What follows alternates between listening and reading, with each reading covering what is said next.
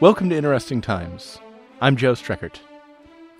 The sky and the sea are dark. Clouds gather on a horizon that seems to fade into a bloody sunset. The sea, it is immense, it is gray, and waves, when you look at them, they reveal a watery void. A raft floats upon the sea, and it is strewed with corpses, and on top of the corpses are dying men. The survivors, piled upon the dead, look out to a point on the horizon. They can see a ship in the distance, tiny and distant against a bloody sky, and they wave rags and bits of clothing to get its attention, hoping that the crew will see them and rescue them from a death on the sea and a death beneath that unforgiving dark sky. The ship, though, drops away below the bloody horizon. The men on the raft, they begin to lose hope. The men on the raft, with the dead and dying beneath their feet, they realize soon that they will join their fallen comrades. That's a description of a painting, an enormous, larger than life work called The Raft of the Medusa by French painter Theodore Géricault, who, by the way, I will probably mispronounce his name throughout this entire podcast because I do not parler français. Just, you know, deal with it.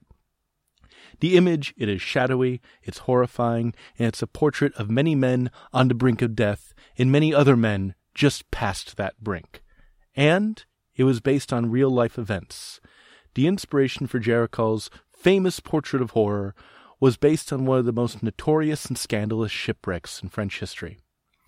In 1814, France, which a few decades before had weathered one of the most violent revolutions in history, restored the Bourbon monarchy, and that whole mess is best left as a subject for another podcast.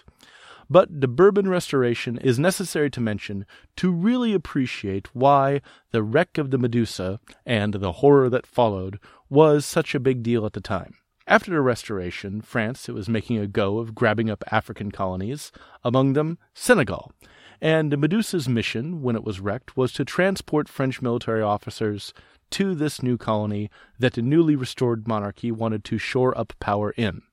The man in charge of the Medusa on this voyage was a man called Viscount Hugh de Roy de Chaumareix, a man who did not have a great deal of recent relevant maritime experience. Uh, he had been a naval officer, but that was decades ago, long before the Louis XVI had gotten his head cut off. Uh, nevertheless, despite him not commanding a vessel in years, he was given the Medusa for, it seems, political reasons.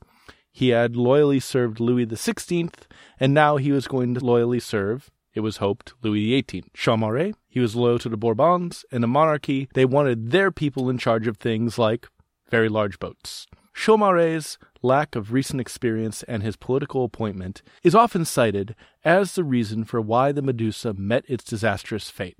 And this guy, he probably deserves it. Chaumareix, he elected to take the frigate uh, to Senegal via a route that seemed very, very direct. But it would take the Medusa past several bars and shoals that continued for miles and miles and miles out from the West African shoreline. Many of the waters he decided to sail in were too shallow to safely accommodate his ocean going vessel, which had a draft of around 19 feet. Uh, the Medusa, it was sailing with three other ships, and they all decided to take slower, more cautious routes around the shallow waters, while their fellow vessel moved closer and closer and closer to the shore. Granted, not right next to it, it's not like they can see the shoreline, but still, they are pretty close to the shore, it's getting shallow, and it's getting dangerous. Chaumareix and the men under his command, they were blamed later for not noticing how shallow the water really was beneath them. From their distance, again, they couldn't actually see the shore, so it looked like they were on open ocean, but there were telltale signs that dangerous shallows were lurking just beneath, such as muddy water and white breakers, which don't happen out there on the deeper open ocean. And the Bourbon political appointee, who hadn't had any real practical experience for years, he ignored these supposedly obvious dangers. Uh, despite the captain's cavalier attitude, though, the shallow waters of the Bay of Arguin made themselves known. Eventually, the Medusa ended up hitting a bar, and the ship began to fill with muddy seawater. It didn't sink instantly or even quickly. Uh, the water rushed into the ship, and the crew and the passengers they had time to replicate France's class divisions in how they abandoned ship. And this next part is going to sound fairly familiar to anybody who has passing familiarity to what happened when the Titanic went down. The Medusa did not have enough lifeboats. It couldn't actually accommodate everybody who was on board. Chaumareix and several of his officers, they were able to get themselves into lifeboats and put themselves in a position of relative safety. The people who remained on the Medusa, they were common soldiers and civilians. Uh, and as the aristocrats escaped in boats, the remaining 147 people, they had to construct a makeshift raft out of the Medusa's timbers. It was a raft with no rudder, no charts, no compass, and no means of navigation. It had a mast and it had a sail, but that was it. It was hardly a vessel in any real sense. The raft of the Medusa could hold men above the water, it could be buffeted around by the sea and by the wind, but it couldn't really be navigated in any real way. And this is where the true terrors begin. The original plan for the raft was to have it towed by several of the boats that were also abandoning the Medusa. However, eventually, Chaumareix and his several officers cut the lines and abandoned the raft and the 147 people on it to their fate. In this raft, it was shoddy, dangerous, and poorly provisioned. The 147 humans on board, they had only a few casks of water and a single bag of ship's biscuits. These scant provisions, they were finished in about a day or so. The waves in the ocean tossed the raft about on the sea, and we have one first person account from a pair of survivors who wrote a memoir later on, and here is what they said about the first night on the raft. Quote, this whole night we contended against death, holding fast by the ropes, which were strongly fastened rolled by the waves from the back to the front and from the front to the back, and sometimes precipitated into the sea, suspended between life and death, lamenting our misfortune, certain to perish, yet still struggling for a fragment of existence with the cruel element which threatened to swallow us up. Such was our situation till daybreak. Every moment were heard the lamentable cries of the soldiers and the sailors. They prepared themselves for death. They bid farewell to each other, imploring the protection of heaven, in addressing fervent prayers to God. All made vows to him, notwithstanding the certainty that they should never be able to fulfill them. Dreadful situation. How is it possible to form an idea of it which is not below the truth? About seven o'clock in the morning, the sea fell a little, the wind blew with less fury, but what a sight presented itself to our view! Ten or twelve unhappy wretches, having their lower extremities entangled in the openings between the pieces of the raft, had not been able to disengage themselves, and had lost their lives. Several others had been carried off by the violence of the sea. At the hour of repast, we took fresh numbers. In order to leave no break in the series, we missed twenty men. We will not affirm that this number is very exact, for we found that some soldiers, in order to have more than their ration, took two, even three numbers. We were so many persons crowded together that it was absolutely impossible to prevent these abuses. So on that first night, perhaps twenty people were gone killed from either exposure to the ocean, from falling between the slats in a raft, or possibly from throwing themselves into the sea. The situation on the raft only got worse from there. The captain and the officers had made off with most of the water and food, but they had left behind the Medusa's supply of wine. And the souls on the raft still had that, and began to drink wine, alcohol, for their sustenance under the blazing equatorial sun. And the combination of alcohol, and trauma did not help matters. Men fought. And again, the two survivors who wrote a memoir about this, their account details this attempt at what could be called, I suppose, a mutiny, but in my reading of it, it's more like a street fight. Quote, the fumes of the wine soon disordered their brains, already affected by the presence of danger and want of food. Thus inflamed, these men became deaf to the voice of reason, desired to implicate in one common destruction their companions in misfortune. They openly expressed their intention to rid themselves of the officers. There were some military officers who stayed on the Medusa to manage the civilians, about seventeen of them. But going back to the survivor's account, who they said wished to oppose their design and then destroy the raft by cutting the ropes which united the different parts that composed it. A moment after, they were proceeding to put this plan in execution. One of them advanced to the edge of the raft with a boarding axe and began to strike the cords. This was a signal for revolt. We advanced in order to stop these madmen. He who was armed with the axe, with which he even threatened an officer, was the first victim. A blow with the saber put an end to his existence. Unquote. This was only the beginning of the conflict. Violence continued on the raft, with the survivors attempting to destroy each other even faster than the ocean or the sun could. And that sun, it baked down on the survivors of the raft, and they endured terrible conditions. Fresh water and supplies were not to be found. So, according to, again, the first hand memoir we have of this incident, the strong and the vicious began to kill and eat the dead, the dying, and the weak.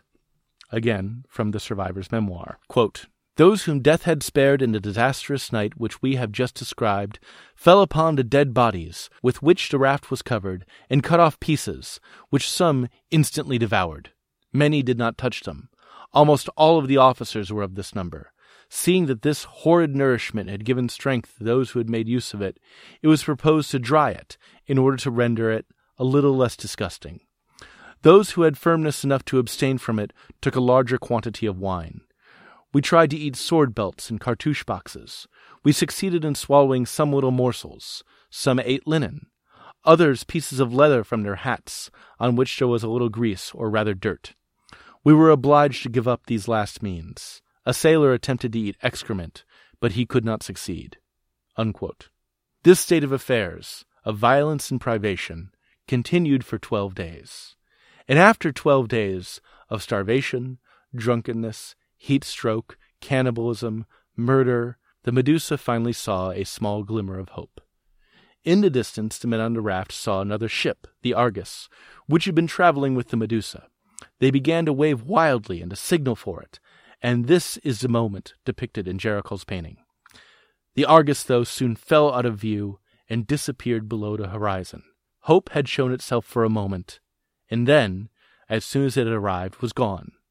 The men on the small, floating hell seemed to be doomed. But a few hours later, the Argus found him again, and this was not any sort of rescue mission. The other ships had not gotten word to look for the remaining survivors of the Medusa. There was no real effort to actually bring in the people who had been abandoned on the raft. Their rescue was because of chance. And it's because of that chance that we have most of this story. Again, I've been reading from a survivor's account. And mind you, the deaths did not stop with the rescue. Because of exposure, dehydration, and malnutrition, five more people would die even after being rescued by the Argus. Of the 147 human beings who were left to their fate on the raft of the Medusa, ten survived. Two of those survivors, men named Alexander Correard and Henri Savigny, wrote an account of their ordeal called Narrative of a Voyage to Senegal in 1816. And that's what I've been reading from. Uh, and that title, Narrative of a Voyage to Senegal in 1816, I think that kind of buries the lead a little. Something like Narrative of a Voyage of Madness and Cannibalism. I think that would be a better title for your book. You weren't just going to Senegal, guys. Nevertheless, despite the innocuous title, the book was a sensation and the tale of the Medusa became a major scandal in Restoration era France. The captain, Chaumareix, he was court martialed, and he was found guilty of incompetent navigation and abandoning his ship. Despite all of the human suffering that he was arguably responsible for, this guy, this political appointee, he spent a mere three years in prison. What he did could have potentially got him killed. The charges he faced were worthy of the death penalty. But again, this guy was connected, so he did all of three years. After that incident, reforms were put in place ensuring that naval officers would be promoted based on merit rather than on their political connections. And this is where Theodore Géricault, the painter, comes in. The story of Géricault's painting is nearly as fascinating as, as of the Medusa itself. To prepare for his massive work, Géricault became obsessed with the events surrounding the Medusa and dove into the study of death and decay in a way that, when I was reading about him, constantly reminded me of how Mary Shelley described Victor Frankenstein raiding morgues and graveyards to construct his monster. When I was reading about Géricault, I was constantly impressed by and sort of repulsed by how much he seemed to dedicate himself to the recreation of misery and pain. And this guy, this 25 year old artist, he almost seems like some kind of proto goth kid. And being part of the Romantic movement, I don't think that's too far off from the mark. He was, apparently, during this whole project, in poor spirits during much of the time that he spent working on his painting, The Raft of the Medusa. Uh, he had been having an affair with his aunt, which he had ended, and as an outward expression of how devoted he was to his morbid project, Géricault shaved his head for a duration of the time that he spent working on the painting. He also insisted on working in absolute silence. Noise bothered him, and he insisted that his studio, which by the way, he wasn't the only guy in, he did have a few assistants, remain completely silent, brush to canvas. And in addition to going out of his way to view dead bodies and decaying flesh every chance he got, Géricault also got in touch with Correard and Savigny, the guys who co wrote the book about the Medusa, and another survivor to construct a scale model of the raft. And this is what really blows my mind. Géricault actually got three survivors, Correard, Savigny, and another guy, to pose for him, to pose for his work, The Raft of the Medusa. So, not only was this guy tenacious enough to track down people who'd suffered through something utterly and completely maddening and traumatizing, he was also able to convince them to recreate one of the most traumatic incidents that they'd ever had the misfortune to live through.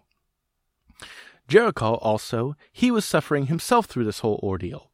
He had a fever the entire time he worked on the raft of the Medusa, and his poor and decaying health, which he was ignoring because he was so obsessed with his work, would eventually claim his life. By the way, kind of a footnote, one of the artists most influenced by Géricault and by the raft of the Medusa was Eugene Delacroix. He was a friend of Géricault's. He actually served as a model for one of the men on the raft. And even if you haven't heard of Delacroix, you've seen his work. You'd probably recognize Liberty Leading the People, the picture of the flag waving topless woman leading a bunch of heroic looking French guys into battle.